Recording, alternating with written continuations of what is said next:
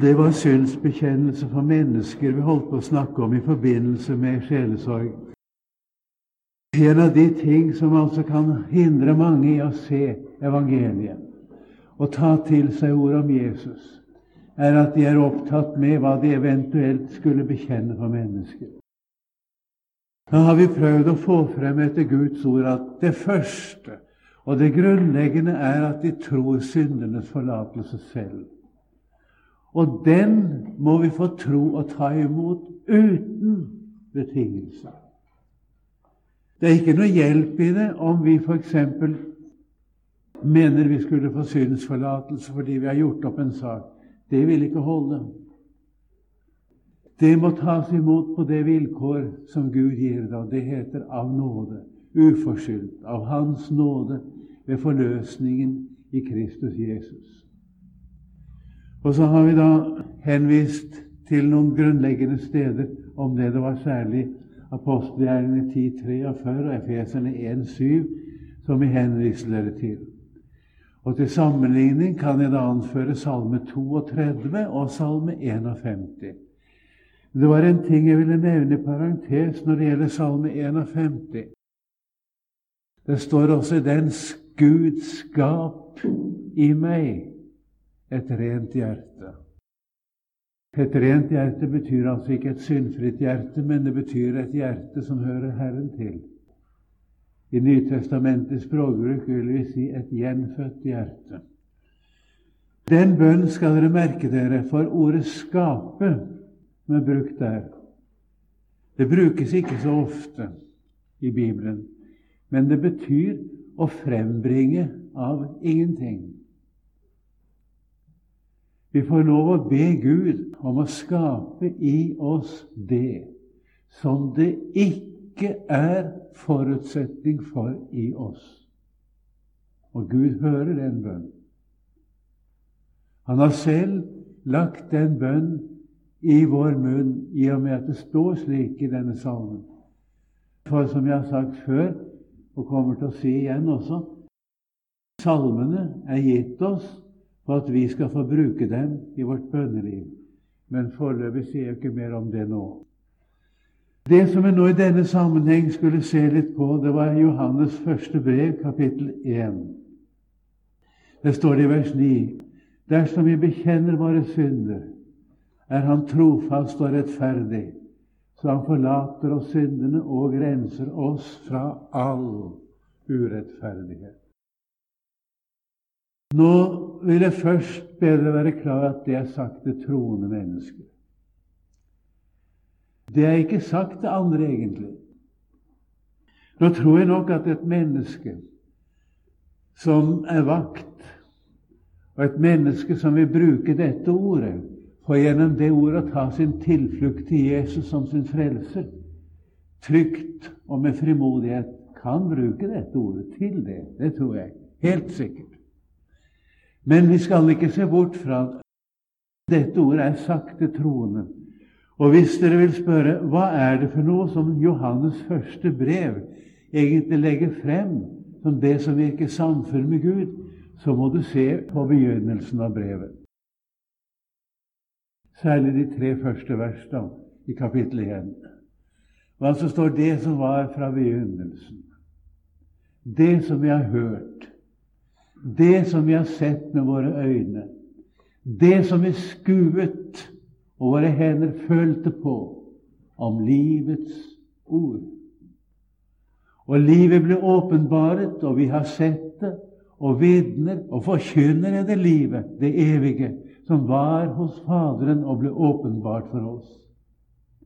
Det som vi har sett og hørt, det forkynner vi og eder for at dere kan ha samfunn med oss. Men vårt samfunn er med Faderen og med Hans Sønn Jesus Kristus. Det er jo dette som skaper det åndelige liv i hjertet. Det som var fra begynnelsen, det er et ord vi ikke makter å oversette. Begynnelsen står uten artikkel i grunnteksten. Og det er et meget omfattende ord, altså. Det kommer fra Gud, fra evigheten. og inneholder budskap om Han som selv er begynnelsen. For dere vet Jesus sier om seg selv f.eks. i Hans åpenbaring i kapittel 1 Jeg er begynnelsen. Og her er mangfoldighet i dette ordet som ikke er mulig å få frem i noen oversettelse, og som jeg heller ikke makter å forklare. Men dere hører hvordan apostelen taler om det. Det som er fra begynnelsen. Det som vi har hørt. Det som vi har sett med våre øyne. Det som vi skuet. Det betyr altså det som de målbevisst rettet blikket på, og våre hender følte på. Det er det vi kaller konkret, det man kan ta og føle på. Her hører vi at Guds ord er konkret. De har sett det, de har skuet det, de har hørt det, det er åpenbart for dem. Det er livets ord. Og så står det 'livet ble åpenbart'. Og vi skjønner altså at her kommer Guds egen sønn i et budskap. Det er Han som ble åpenbart. Det evige liv som var hos Faderen, og ble åpenbart for oss. Han sier det, vi, vi har sett det, og vi vitner og forkynner i det livet. Det er ikke mulig å følge med i tanken i alt dette. Det er så veldig. Og så kommer det liksom som en konklusjon, det som man skal ha frem. Det som vi har sett og hørt, det forkynner vi eder, for at òg vi kan ha samfunn med oss. Altså Gjennom dette er det samfunnet blir virkeliggjort, og det er et samfunn med Gud og det betyr det samme som gjennom eller ved Hans Sønn Jesus Kristus. Det er det som virker samfunn med Gud. Og det forutsettes at de som Johannes' første brev skrives til, har hørt og tatt imot dette. Og Vi kan også gå til kapittel 2 i vers 21 og det følgende vers der, hvor apostelen skriver jeg skriver ikke til dere fordi jeg ikke kjenner sannheten, men fordi jeg kjenner den. De har altså hørt den, og de har tatt imot den, og de har kjennskap til den. Og så kommer de vel i vers 25. La det bli i eder som vi hørte fra begynnelsen. Dersom det hørte fra begynnelsen, blir eder, da skal dere bli i Sønnen og i Faderen. Da har vi det samme igjen. Hvis dette, det åpenbarte budskapet om Jesus, blir i oss, har vi samfunn med Jesus, vi har samfunn med Jesu Kristi Fader. Og så kommer det dette er det løftet han lovte oss, det evige liv. Altså det Løftet og det evige liv er identiske. Det er ett og det samme. Disse ting som gir evig liv, og som gjør at en mottar gjenfødelse mottar synsforlatelse. Og til dem som det forutsettes har mottatt dette, er det altså det sies i, i kapittel 1 av vers 9. Vi skal ikke løsrive det vers 9 der fra denne sammenheng som jeg nå har pekt på. Dersom vi bekjenner våre synder, det blir ofte oppfattet sånn at det er altså betingelsen. Dersom vi bekjenner våre synder, det er betingelsen. Så forlater han oss syndene, så er han trofast og rettferdig, osv. Det er virkningen, da. Så han forlater oss syndene og renser oss fra all urettferdighet. Det er en feil måte å se det på. På norsk har vi ikke så mange betingelseskonjunksjoner. Og det er ikke så nyansert i betydningen at vi kan se hva slags betingelse det egentlig er, bare ved å se på konjunksjonen. Dersom eller hvis. Dere kjenner disse dersom, hvis, så fremt, i fall, når, om, med mindre og uten. Er det ikke så det heter i grammatikken? Om betingelseskonjunksjonene. På gresk er dette meget mer nyansert. Jeg skal bruke en illustrasjon til å forklare det. Hvis jeg sier dersom jeg skrur på bryteren Da lyser lampen i taket. Da vil den betingelsessetningen, dersom jeg skrur på bryteren, den ville angi årsaken. Og hovedsetningen 'da lyser lampen i taket', det ville da angi virkningen, ikke sant? For hvis ikke strømmen er slått på, så kan jo ikke lampen lyse. Altså dersom jeg skrur på bryteren, da lyser lampen i taket. Men hvis jeg sier det er mørkt ute, og vi står utenfor, og så ser vi inn mot vinduene, og så sier jeg dersom vi ser lys i vinduene, da lyser lampen i taket. Da er ikke betingelsessetningen årsaken og hovedsetningen virkningen, men det er motsatt. Ikke sant? Dersom vi ser lys i vinduene Vi kunne ikke ha sett lys i vinduene hvis ikke lampen i taket hadde vært tent. Får du tak i dette? Det er ikke så vanskelig, dette her. Vi har to slags konjunksjoner på gresk. Det ene slags angir en betingelse som er årsak til det som kommer i hovedsetningen. Den andre slags betingelseskonjunksjon angir virkningen av det som kommer i hovedsetningen. Får dere tak i dette her? Og Det er det siste som er brukt her. Her er brukt en betingelseskonjunksjon dersom vi bekjenner våre synder, som angir at det egentlig er virkningen. Årsaken er den at Han er trofast og rettferdig, som forlater oss synden og renser oss fra all urettferdighet. Det er altså grunntekstens mening i dette ordet. Det er ikke mulig å få det frem i en oversettelse på norsk. Jeg har spekulert i 25 år på hvordan jeg muligens skulle kunne oversette dette og få frem det jeg snakker om. Jeg har ikke noe godt forslag å gi. Vi må holde oss til setningen, tror jeg, som den er men hvis dere tar for dere en kommentar som f.eks. Sigurd Odlands tolkning av Johannes' første brev, så vil dere se at han gjør oppmerksom på dette som jeg snakker med dere om nå. Årsaken til at vi får bekjenne våre synder, er den at han er trofast og rettferdig. Hvis ikke han var det, kunne ikke vi bekjenne våre synder. Det var ikke noe hjelp i det. Og det er det som skal sies her til troende mennesker. Vi kan ha mange vanskeligheter, vi kan komme i nød med oss selv, men det er én ting vi skal vite. Gud er trofast. Han går aldri tilbake på sine løfter, altså. Har Gud lovt en ting, står han ved den tingen. Og han er rettferdig. Det betyr at gjelden kreves ikke betalt to ganger. Har Gud gjort opp regnskapet for oss i Jesus Kristus, så krever Han ikke oss til regnskap. Da ligger det ferdig for oss syndenes forlatelse. Dette at Han forlater oss alle våre synder. Ja, ikke bare de synder vi bekjenner, men renser oss fra all urettferdighet. Det ligger ferdig for oss i Kristus. Det ligger ferdig hos Ham som er trofast, og som nettopp er rettferdig. Derfor så kan vi bekjenne våre synder.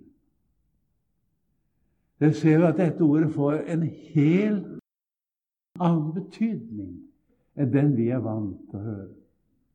Og en meget rikere og større betydning. Det er noe du skal vite når du bekjenner dine synder, at du kommer til en som har ordnet opp din sak. Du kommer til en som har tilsagt deg i løfter som han ikke kan gå tilbake på, på grunnlag en forsoning som er evig gyldig, at du får syndenes forlatelse og blir renset fra all urettferdighet. Alene ved Jesus, altså. Så kan du med frimodighet legge alt frem for ham og vite at du har syndernes forlatelse. Det samme er tilfellet i vers 7. Dersom vi vandrer i lyset, liksom Han er i lyset, da har vi samfunn med hverandre. Og Jesu, Hans Sønns blod, renser oss fra all synd. Samme slags betingelse der. Det er hovedsetningen som årsaken. Det at vi har samfunn med hverandre, og at Jesu, Guds Sønns blod, renser oss fra all synd. Det er det som gjør at vi kan vandre i lyset. Saken er den at det er Jesus som er verdens lys. Han er det lys som opplyser hvert menneske, står det i Johannes evangeliet. Å vandre i lyset betyr ikke å ha en åpen sak med Gud, som så ofte blir sagt. De som vandrer i lyset, de har en åpen sak med Gud. Det er sant nok. Men uttrykket betyr ikke det. Det betyr akkurat det som står her. Det betyr å vandre i lyset. Hvis jeg vandrer i lyset, er det et kjennetegn på at da har jeg samfunn med alle som hører Gud til. Da har vi samfunn med hverandre.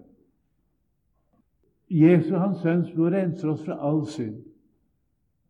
Og fordi vi har dette samfunn og denne renselse, så kan vi altså få vandre i lyset. Det er akkurat på samme måte dersom vi sier vi har samfunn med Ham og vandrer i mørket. Da lyver vi, videre. Da bedrar vi oss selv. Den som altså vandrer i mørket, han kan ikke bekjenne seg som en kristen uten å lyve, fordi han er i mørket.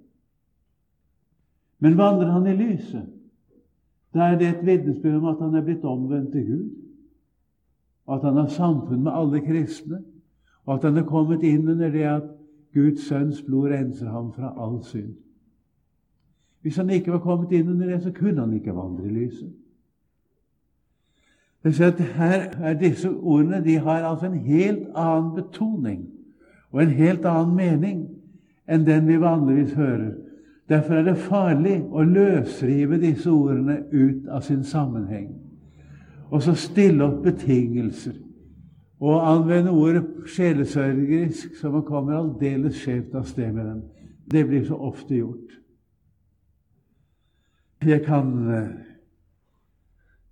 jeg har hørt dette ordet sitert utallige ganger. I tale og i vitnesbyrd. Men jeg vet bare om én en eneste gang i mitt liv at jeg har hørt dette ordet riktig forkynt. Det var en klokker borti Audedal, forresten, som hadde lys over det ordet.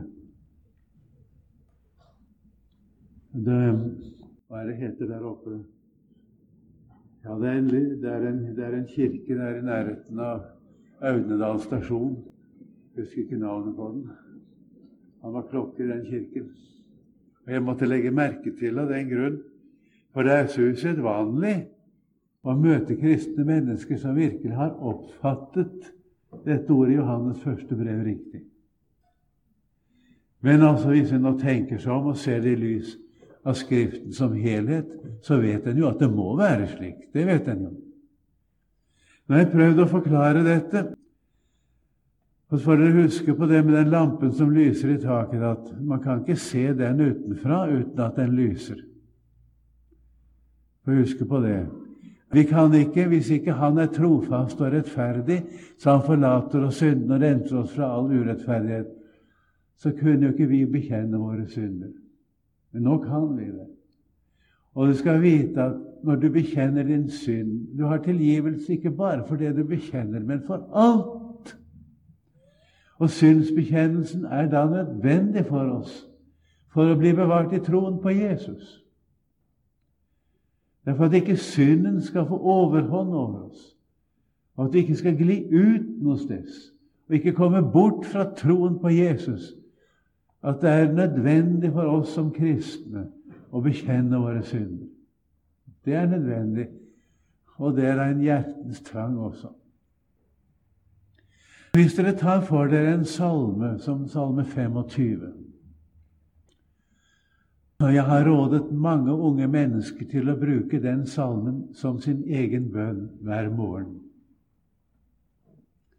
Jeg kunne anbefale hver og en av dere hver eneste morgen be Salme 25 som din egen bønn. Så vil du finne at tre ganger i den salmen er det synsbekjennelse. Kom ikke min misgjerninger og mine ungdomssynder i hu, står det. Det er vers 7, tenker jeg. Kom meg i hu efter din miskunnhet, for din godhets skyld, Herre. Og så er det vers 11. Forlat meg min misgjerning, for den er stor. Og så er det vel vers 18, skulle jeg tro. Se min elendighet og min nød, og forlat meg alle mine synder. Dere har sikkert gjort den erfaring når dere ber til Herren, at du har trang til om igjen og om igjen å bekjenne for Jesus dine synder. Da vil jeg si deg det, det skal du få gjøre med stor frimodighet. Og det er en ting du skal vite når du bekjenner dine synder. At du taler med en som er trofast og rettferdig, som forlater deg syndene og renser deg fra all urettferdighet. Og jeg gir deg det råd bekjenn ofte dine synder for Herren. Men se på Jesus når du gjør det, og ikke på din synsbekjennelse. Det er ikke for din synsbekjennelses skyld du får tilgivelse, men det er på grunn av Jesu Kristi fullbrakte verk. Det er fordi Jesus har forløst deg fra alle dine synder. Og fordi vi har fått en fullkommen frelse, åpenbart i Guds ord og løfter, slik at den som tar imot Guds ord om Jesus, han får et helt nytt liv, et frelst menneske. Nettopp det som står her, som vi henviser til i kapittel 2, 25. Dette er det løftet han lovte oss, det evige liv. Og du ser det da i Johannes første brev, også i kapittel 5. Jeg taler om Guds vitnesbyrd. Det står i vers 11. Dette er vitnesbyrdet, altså det som Gud har vitnet om sin sønn. Dette er vitnesbyrdet at Gud har gitt oss evig liv, og dette liv er i Hans sønn. Den som har Sønnen, han har livet. Den som ikke har Guds sønn, han har ikke liv. Det er der grensen går. Det er der skillet. Mellom de som har Guds sønn, og de som ikke har ham.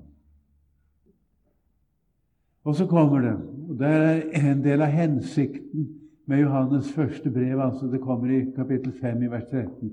Dette har jeg skrevet til dere for at de skal vite at de har evig liv de som tror på Guds sønns navn. Altså, Hvis du vil ta imot det ordet der, slik som det sømmer seg å ta imot et Guds ord, så må du si til deg selv ja, men da er jeg frelst, for jeg har satt min lit til Jesus. Jeg har tatt min tilflukt til Jesus. Og det å stole på Jesu navn, det er det jeg fremfor alt ønsker å gjøre. Da sier Gud til deg Du skal vite noe, du, sier han. Du har evig liv. Det sier Gud til deg. Og dette skal du også sette din lit til. Vi kommer forresten tilbake til dette igjen i en annen sammenheng også, i disse sjelesorgtimene våre.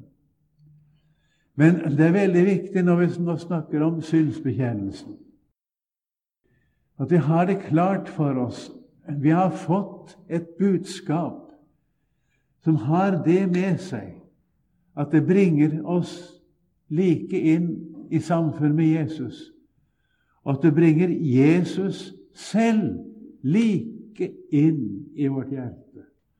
Og det samfunn som du og jeg står i gjennom dette ord, er det som apostlene sto i til Gud. Han sier jo det for at vi skal ha samfunn med oss. Men vårt samfunn er med Faderen og med Hans Sønn Jesus Kristus. Derfor er det godt å vite at jeg kan få lov å bekjenne mine synder, og vite at de er hørt i himmelen. Og jeg vil gjerne ha understreket at det er neppe noen bønn som er mer vel sett og mer vel mottatt i himmelen enn når vi kommer frem og bekjenner sannheten om oss selv. Nå har jeg altså sett litt på synsbekjennelsen, både under synspunktet av å bekjenne for mennesker og når det gjelder selve vår bekjennelse for Gud, for å få frem at det grunnleggende, det primære, er åpenbaringen av frelsen i evangeliet. Der er det gitt oss. Nå kunne det være en del praktiske ting å ta opp i denne sammenheng, og det kunne vært kanskje kunne tatt frem konkrete eksempler for dere. Jeg vet ikke om jeg våger å gjøre det. Jeg har vært ute for ganske alvorlige saker når det gjelder dette med synsbekjennelse av mennesker. Det ble forelagt meg av en av våre predikende brødre. Han kom ut for et kriminelt forhold. Og det var spørsmål om det var noen gutt som var blitt omvendt til Gud, da, hvis han hadde gjort seg skyldig i en straffbar handling. Så var det spørsmål om skulle han nå melde dette til politiet. Sjelesørgen kunne ikke melde, og han var i tvil om hva han skulle gjøre, han som snakket med meg. Da sa jeg det som jeg har nevnt for dere før. Du har taushetsplikt. Du har ikke lov å melde det. Skal det meldes, må gutten gjøre det selv. Og så er spørsmålet ville det være riktig at han skulle gå til politiet og melde saken. Vi fikk undersøkt litt omkring dette her før vi ga ham noe råd. Det viste seg at ingen visste om denne handlingen. Han hadde gjort en kriminell handling, men den var ikke kjent. Det var i grunnen bare gutten selv som visste om den. Og da kom vi til den konklusjonen at skal vi prøve dette på kjærlighetsbudet? Hva er mest gagnlig både for gutten og for hans pårørende? Sett at den gutten skulle gå og bekjenne dette. Det ville blitt fryktelig oppstuss. Så ville det bli politietterforskning. Og de ville sannsynligvis ikke ha funnet ut noe som helst for det lå tilbake i tiden. Og det ville bli ulykke over hans familie. Jeg vet ikke hva, Det kunne dratt med seg mange ting. Og vi kom til det at Herren har tilgitt deg. Nå er du frelst. Og det beste er å takke Jesus for at han har frelst deg fra hele ditt liv, fra hele din fortid. Og gutten fikk også fred med det overfor Gud. Så Det var et sånt tilfelle hvor en altså ved å prøve på kjærlighetsbudet kommer til den konklusjonen at det ville gjøre skade, ville skape vondt, uten at det kunne bringe noe som helst godt med seg. Og det kunne bare slå tilbake også, og kanskje ha skadet gutten òg som en nyfrelst om det skulle kommet opp i alt dette. Hvis en skulle tenke seg et annet tilfelle, og jeg har altså vært ute for slike, at en er mistenkt med urett altså, og til og med det er en som er blitt dømt for noe han ikke har gjort, så blir den som har gjort det, omvendt til Gud og kommer naturligst da i samvittighetsnød.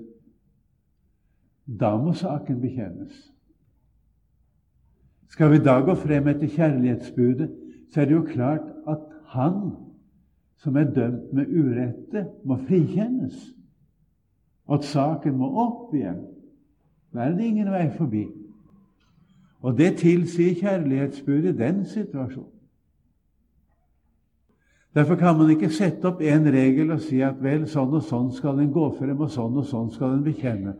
Men som jeg sa forrige gang, hvorvidt det skal en bekjennelse til offentlig for mennesker, så må det bedømmes på selve kjærlighetsbudet.